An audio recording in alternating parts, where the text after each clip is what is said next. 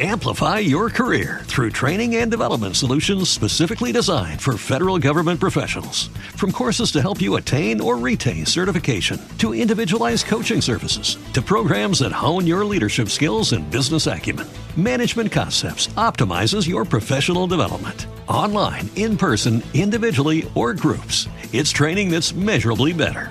Learn more at managementconcepts.com. That's managementconcepts.com.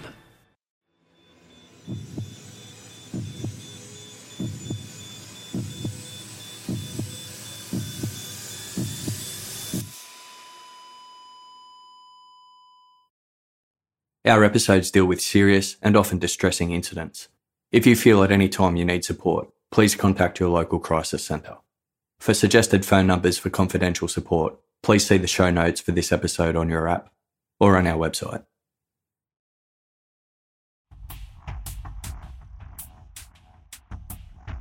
It was the evening of Tuesday, January 24, 2006, and Mexico City's Arena Coliseo was alive with the thunderous cheers of a 5,000 strong crowd. The venue was hosting Lucha Libre, a traditional form of professional freestyle wrestling celebrated for its high energy and dramatics. The headline match was an Incredibles event with the good guy Technicos and dirty dealing Rudos mixed together on two teams of three. Each wrestler, referred to as a luchador, proudly displayed his individual persona in the colour and pattern combinations of his lycra costume and mask. Whether Technico or Rudo, spectators encouraged their favourites and taunted their rivals. The luchadores put on a show, thrilling the crowd with shooting star dives over the ropes, flying kicks to the chest, and body slams from atop posts. Then, in a carefully disguised illegal maneuver, veteran Rudo wrestler Universo 2000 conducted a low blow kick to the groin of rising star Technico Dos Caras Jr. With lightning quick reflexes, Dos Caras Jr. caught the kick. In a follow up move that broke one of the most sacred rules of Lucha Libre, Universo tore away Dos Caras Jr.'s mask revealing his face. The crowd booed and jeered. Universo and his team were immediately disqualified. The match was over. Just before 2:30 p.m. the following day, and only a few kilometers from the now dormant Arena Coliseo, Joel Lopez made his way along Jose Jota Hasso Street. The 25 year old student had just finished his shift waiting tables and was heading to the house he shared with his landlady, 82 year old Ana Maria Reyes. The pair lived independently in separate areas of the building, accessed via a communal entryway. Upon entering his home that Wednesday afternoon, Joel noticed the door to Ana Maria's portion of the house was open and decided to pop in for a quick hello. But before Joel could enter, a tall, broad, muscular figure suddenly burst out of Ana Maria's room. Wearing black pants and a red sweater, the person knocked Joel aside, then barged down the hallway and out the front door.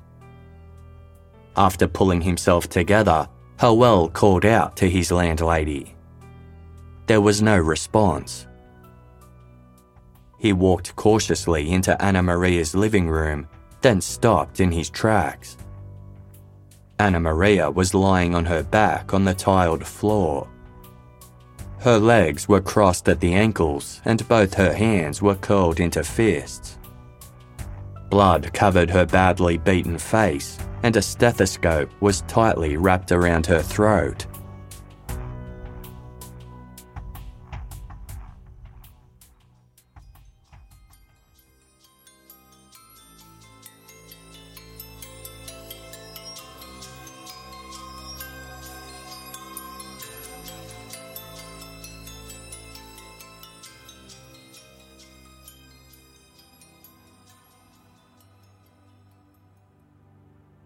At first, the numbers were small enough for the authorities to ignore.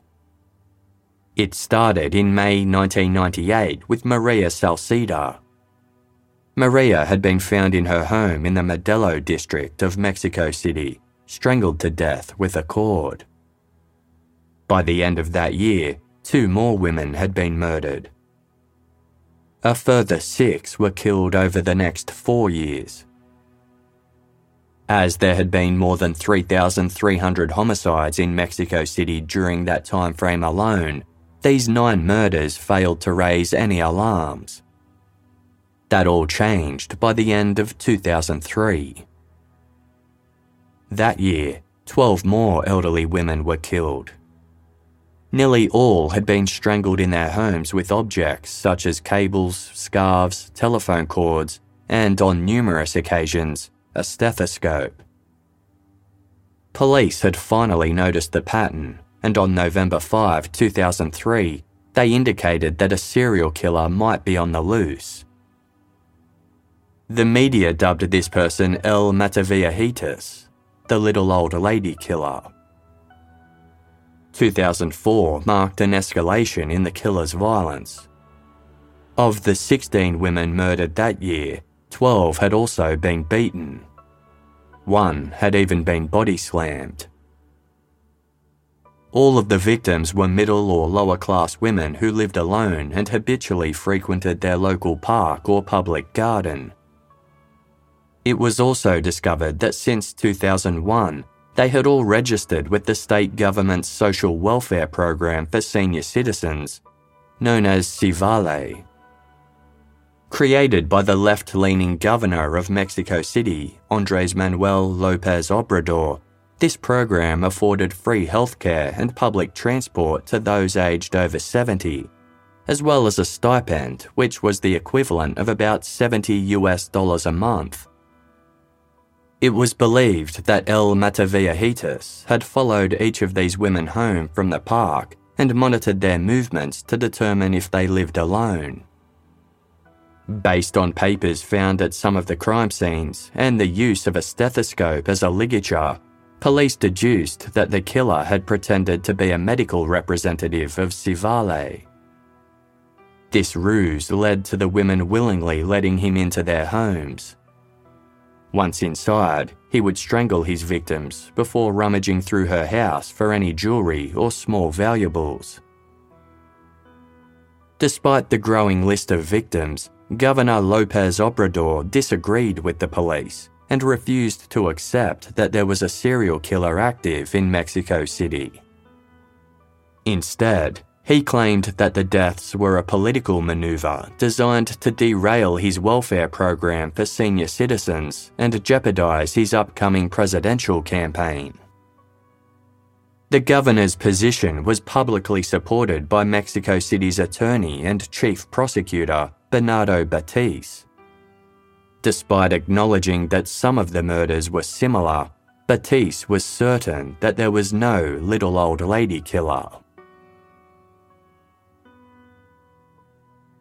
The government's denial couldn't be sustained indefinitely.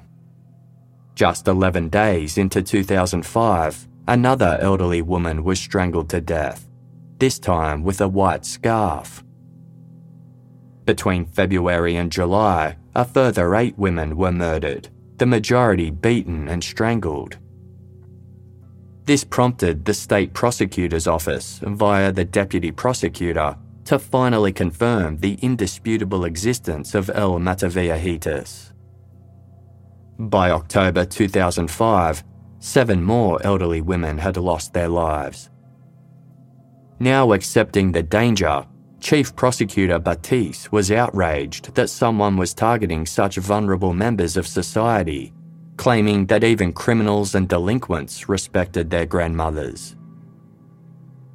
Despite the growing threat, investigative efforts lagged until 82 year old Maria Gonzalez was found deceased on her living room floor, lying on her back with her legs crossed at the ankles.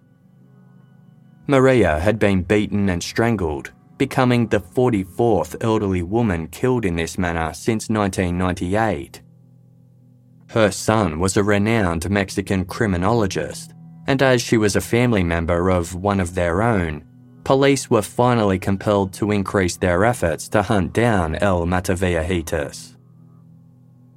They launched a specialised task force named Operation Parks and Gardens to investigate the killings and distributed 70,000 flyers warning the community of the danger.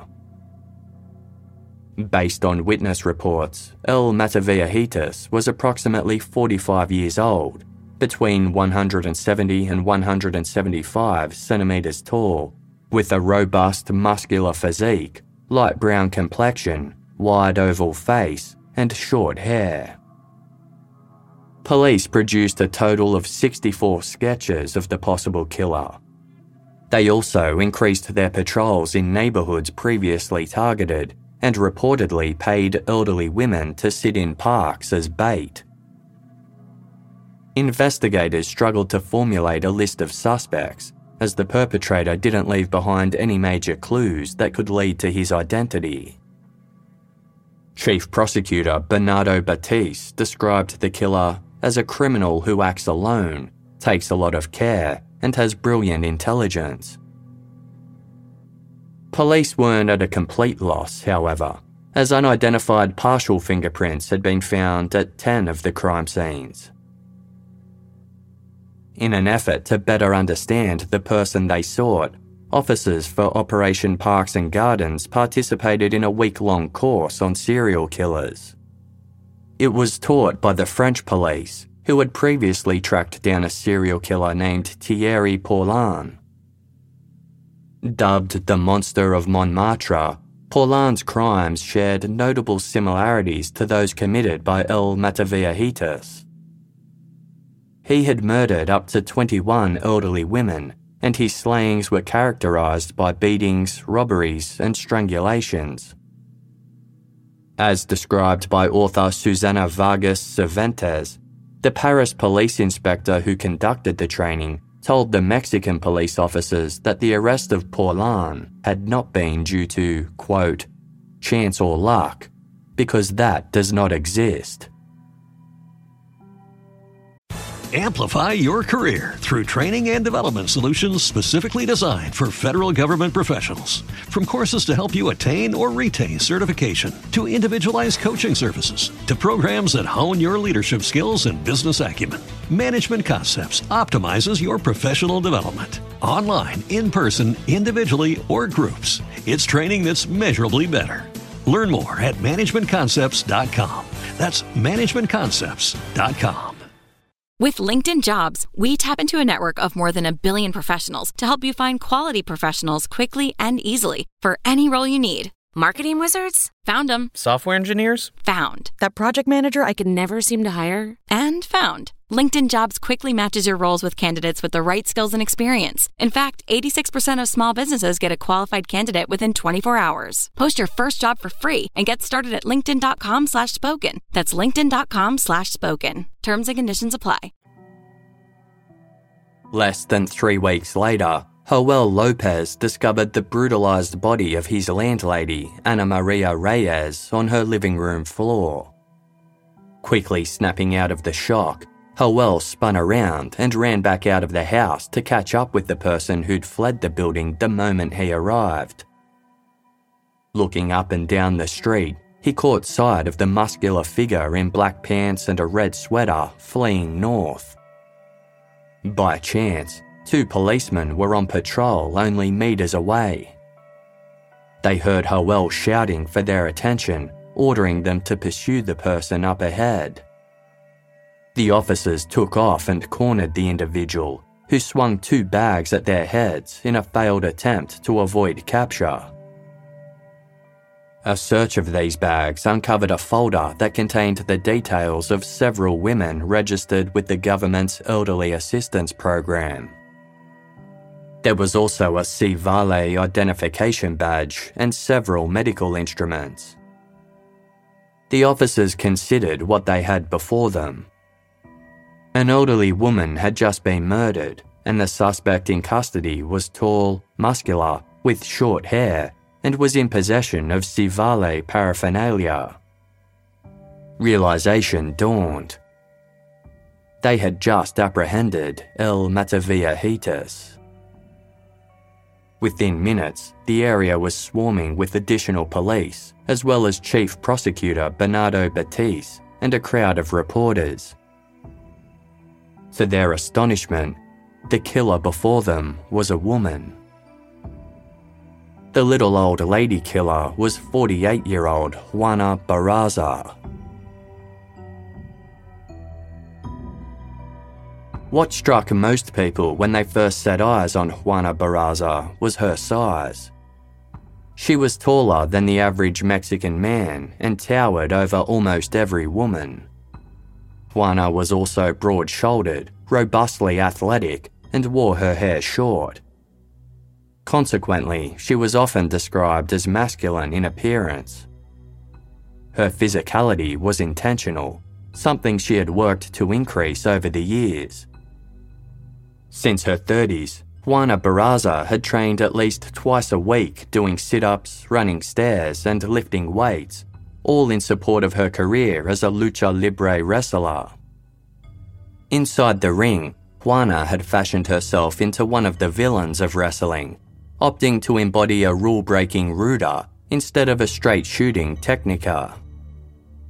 Her chosen stage name was La Dama del Silencio, the Silent Lady, which she claimed reflected her quiet nature and isolated lifestyle. As the Silent Lady, Juana Barraza wore a short sleeved pink, gold, and silver unitard cinched at the waist with a large silver butterfly belt buckle. She matched it with a pair of pink and gold calf high boots and a pink and silver butterfly mask. Juana Barraza spent her wrestling career performing on weekends in the smaller regional areas across Mexico. On average, she earned the equivalent of about 25 US dollars per match, which was generally not enough to support herself and her family. To supplement her income, she performed domestic services such as cleaning, washing, and ironing around her neighbourhood. During particularly harsh times, Juana also resorted to petty theft. She stole from shops and markets and eventually graduated to home burglaries. Juana Barraza performed as the Silent Lady for 10 years, until one day in 2001 when she injured her spine during a match. Doctors gave her a choice give up wrestling or become paralysed. Juana reluctantly retired from the ring. She remained connected to the industry by becoming a lucha libre promoter. Only one week before her capture, Juana was interviewed live on national television by Mexican station TV Azteca. She was standing inside the Arena Coliseo wearing a red shirt and speaking about her time as a former luchadora. A smiling Juana told the interviewer that she was a ruda, both in the ring and at home. Aruda from the bottom of her heart. Two days after Juana Barraza's arrest, the president of the National Center for Criminal Investigation admitted that her capture was a result of good luck rather than good police work. The public would soon discover exactly how ineffective the authorities had been in their investigations. In the year prior to Juana Barraza's capture, police had received numerous sightings of a tall, broad shouldered woman near multiple crime scenes. Months earlier, in July 2005, 83 year old Ignacia Puebla had answered her door to a tall, broad shouldered woman with short hair who identified herself as being from the government's elderly assistance program. After she entered the home, the woman realised that Ignacia was not alone. Her son was staying there, recovering from a broken leg. The woman offered to look at an x ray of the leg and even checked Ignacia's blood pressure. At that point, another of Ignacia's children arrived at her home and the woman hastily made her exit. Ignacia and her children didn't realize until some time later that the woman had stolen some of Ignacia's belongings. A partial fingerprint lifted from the x ray handled by the woman was considered a very close match to Juana Barraza. Her fingerprints were also notably similar to partial prints uncovered at 10 of the murder scenes. Despite growing indications that El Mataviejitas was a woman, police had been reluctant to pursue this line of investigation. Instead, they reconciled the witness accounts by assuming the killer must have been a man dressed in women's clothing. They were convinced that a woman would not have the requisite strength to beat and strangle these elderly victims. Without any evidence pointing to such a conclusion, the police then decided that the killer must either be a gay man or a trans woman. Based on this assumption, in October 2005, about three months prior to the capture of Juana Barraza, police arrested nearly 50 trans sex workers as murder suspects, despite none matching any description of El Mataviejitas. When none of their fingerprints matched those found at any of the crime scenes, all of these trans women were released. Despite this, Chief Prosecutor Bernardo Batiz remained convinced that the killer had to be a gay man or a trans woman. Some speculated that Batiz was blindly aligning his theory to the French experience with the monster of Montmartre, Thierry Paulin. Paulin was a gay man and a drag queen who had disguised himself in women's clothes when committing his murders. In any case, now that the authorities had Juana Barraza in custody, they were intent on proving that she was the killer of Mexico City's grandmothers. Back in November 2005, a three dimensional bust was constructed out of modelling clay and plasticine in the likeness of the unidentified El Mataviejitas. This bust was wheeled out during the press conference held on the day of Juana Barraza's arrest, and the similarities were clear. The media noted that the bust, like Juana, was also wearing a red sweater. This sweater shaped theories around a possible motive for the slayings, with some speculating that its colour was a testament to Juana's aggressive nature. A Department of Justice officer determined that Juana was menstruating at the time of her capture and claimed that this, combined with the full moon, had led her to kill. Another theory was put forward by consultant criminologist Martine Baron and Dr. Feggy Ostrosky the neuropsychologist who assessed Juana Barraza post arrest. They believed that Juana had been driven to kill after being deprived of her previous outlet for aggression. Once she could no longer perform as a luchadora due to her injury, she resorted to committing murder for emotional release. The truth behind Juana's actions came from the woman herself. Almost immediately after her arrest, she confessed to murdering Ana Maria Reyes, and in doing so, revealed her true feelings towards elderly women in general. She told homicide detectives that she hated old women. Quote, I know it's not an excuse, that I do not deserve forgiveness from God or from anyone. When I saw the old ladies, I felt a lot of anger, and more when they showed superiority or believed that they could humiliate me for their money.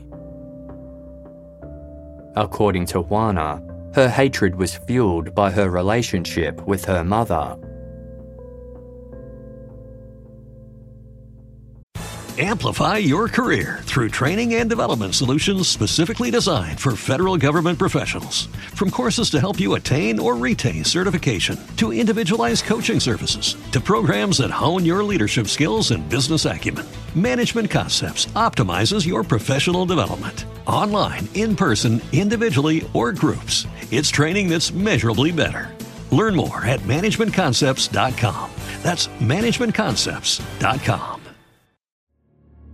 47 years ago, on a warm summer's night in Melbourne, Susan Bartlett and Suzanne Armstrong were stabbed to death in their home in Easy Street, Collingwood. Suzanne's 16 month old son was asleep in his cot at the time. To this day, the Easy Street murders is still one of Australia's most confronting cold cases. No one has ever been charged, and critical questions remain unanswered. Journalist Helen Thomas has been investigating Susan and Suzanne's deaths for more than a decade, initially for the Australian Broadcasting Corporation's background briefing program, and then for her book, Murder on Easy Street. Now Helen has delved into the case again for a brand new original podcast made for Casefile Presents. Search Casefile Presents The Easy Street Murders wherever you get your podcasts or binge the entire series for free on the iHeartRadio app. Juana Barraza was born in 1957 in a rural town north of Mexico City. Her mother, Justa, was an alcoholic teenager who worked as a domestic cleaner and occasional sex worker. Her father, Trinidad, was a truck driver and sheep farmer who abandoned his family when Juana was only a few months old. Justa relocated herself and baby Juana to Mexico City, where she eventually married a man named Gerardo Hernandez, who, by all accounts, was a loving parent to Juana and the two children he and Justa had together. But finances were very tight and the family could barely afford to eat. Juana and her siblings slept on the ground each night with only bags of cement to keep them warm. Justa and Gerardo were absent from the home much of the time. Consequently, Juana cooked, cleaned, and raised her younger siblings. Gerardo did not think education was important for girls whom he believed were only destined to become housewives, and so Juana never learned to read or write. She was also not permitted to attend school, play in the streets, or socialise with children her own age. Juana felt little support from her mother Justa, who constantly verbally and physically abused her. Their relationship reached its lowest point when Justa traded 13 year old Juana to a 62 year old man named Jose Lugo in exchange for three beers. Lugo told Juana that she would never see her family again. Unable to believe that her mother could do such a horrible thing, Juana thought it must have been a joke and that her mother would return to collect her momentarily. When that did not happen, Juana held out hope that her stepfather, Gerardo, would rescue her.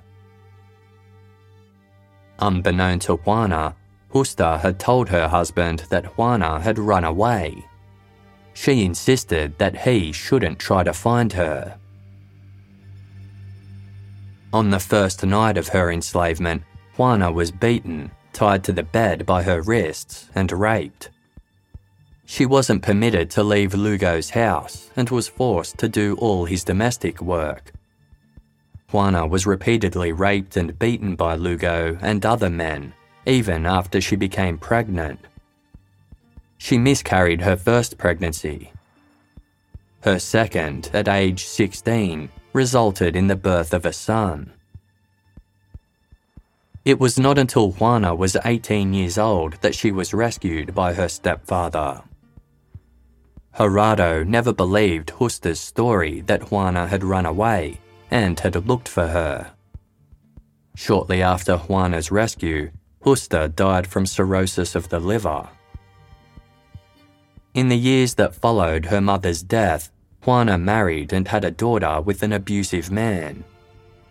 She escaped this relationship, entered another, and had two more children. This relationship also eventually turned abusive, so Juana left to raise her children as a single mother. When Juana was 30 years old, her stepfather Gerardo passed away from heart complications. She would later tell her court appointed neuropsychologist, Dr. Feggy Ostrosky, that contrary to the lack of emotion she felt at her mother's passing, Gerardo's death had left her feeling helpless and abandoned. Then, in 1998, Juana's eldest child was killed at the age of 24 as a result of gang violence. Juana described her son's death to Dr. Ostrosky as the saddest moment of her life. During one of their sessions, Juana Barraza told Dr. Ostrosky that she was sorry for the murder of Ana Maria Reyes, but maintained that she did not kill anyone else. In another session the following month, she recanted her confession and denied murdering anyone. She then implicated an unknown man in Ana Maria's murder. Ultimately, Juana Barraza was charged with 16 murders, including that of Ana Maria Reyes. As no juries are used in criminal trials in Mexico, Juana Barraza's case was presented to a judge only. In March 2008, they found her guilty of all 16 murders, along with 12 robberies. She was sentenced to a total of 759 years in prison, the longest in Mexican history involving a murder conviction. However, Mexico's penal code only permits a maximum incarceration term of 50 years. If Juana Barraza is still alive in 2058, she will be released at the age of 100. Until this time, she is not eligible for any reduced sentence or probation, and so she will very likely die in prison. From 1998 until the capture of Juana Barraza in 2006, 56 elderly women were murdered in Mexico City. For as long as possible, Governor Andres Manuel Lopez Obrador and Chief Prosecutor Bernardo Batiz tried to dismiss public fears that the grandmothers of Mexico City were being specifically targeted. After 23 women had already been killed, Batiz announced, What I want to say with all certainty is that there is no serial killer. To the surprise of the community, nine months and 13 murders later, Batiz claimed that the threat was over, as the murders had been solved. Somewhat quietly during the course of 2004, police had separately arrested and charged two people for the murders of three victims. They alleged that both suspects had dressed as a nurse, complete with wig and dress, and had claimed to work for Mexico City's Elderly Assistance Program in order to gain access to their victims' homes. First to be arrested was housewife Araceli Vasquez. Vasquez was charged for the 2003 murder of Gloria Riso. About six months later, street merchant Jorge Tablas was arrested for the murder of Maria Salceda the very first victim, strangled in May of 1998. Tablas's second victim was said to be Maria Guzman, strangled in 2003 with a pair of tights. Both Vasquez and Tablas denied the allegations against them. In Tablas's case, Maria's neighbour had identified him after police arranged for Tablas to be dressed in a white coat and positioned on the street outside Maria's house for an in situ one person lineup. On Friday, October 22, 2004, a few weeks after the arrest of Tablas, Chief Prosecutor Batiz stated confidently We consider that the murders have already been solved. This was despite police only implicating Vasquez and Tablas in just three of the murders out of the 30 odd that had so far taken place, and the fact that murders continued long after their arrests. In fact, on the very same day that Chief Prosecutor Batiz told the grandmothers of Mexico City that they were once again safe, 70-year-old Maria Martinez returned home around 5:30 p.m. Before she could change out of her crisp white shirt and pressed black trousers into something more comfortable, there was a knock at her door. In the days that followed, Maria failed to show up for a family gathering. When repeated calls to Maria went unanswered, her sister Guadalupe drove to Mexico City to check in on her. It was about 4 o'clock in the morning when Guadalupe arrived at Maria's apartment. She opened the door and turned on a light. The living room was a mess, as if someone had furiously rummaged through every drawer. Maria sat unmoving and silent on the sofa, her body bent forward. She had been strangled by a stethoscope so forcefully that her neck had snapped. Guadalupe sat beside her sister's hunched over frame. Next to Maria were a number of scattered photographs showing her at a ceremony a few months prior, receiving a Lifetime Achievement Award for her 50 year service as a schoolteacher. Guadalupe hugged Maria tightly and eased her body back into a more comfortable sitting position. There was nothing that she could do about the blood on her sister's white shirt, but she did wipe the blood off her sister's face. Juana Barraza would ultimately face justice for the murder of Maria Martinez and 15 other elderly women. However, there is no evidence that investigations continued once she was behind bars. The murders of more than 30 other elderly women attributed to El Mataviejitas remain unsolved.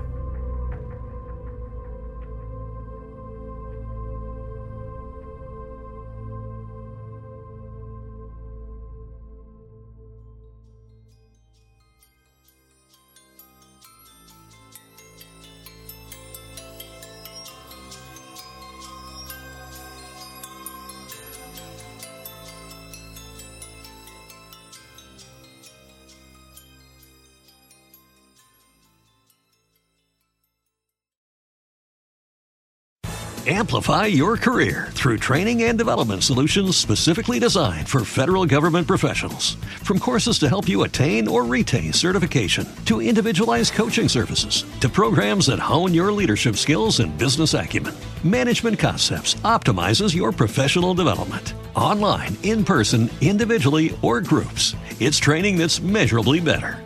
Learn more at managementconcepts.com. That's managementconcepts.com.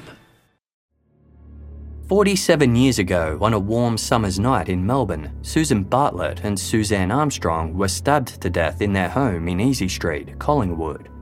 Suzanne's 16 month old son was asleep in his cot at the time. To this day, the Easy Street murders is still one of Australia's most confronting cold cases. No one has ever been charged, and critical questions remain unanswered. Journalist Helen Thomas has been investigating Susan and Suzanne's deaths for more than a decade, initially for the Australian Broadcasting Corporation's background briefing program, and then for her book, Murder on Easy Street. Now Helen has delved into the case again for a brand new original podcast made for Casefile Presents. Search Casefile Presents The Easy Street Murders wherever you get your podcasts or binge the entire series for free on the iHeartRadio app.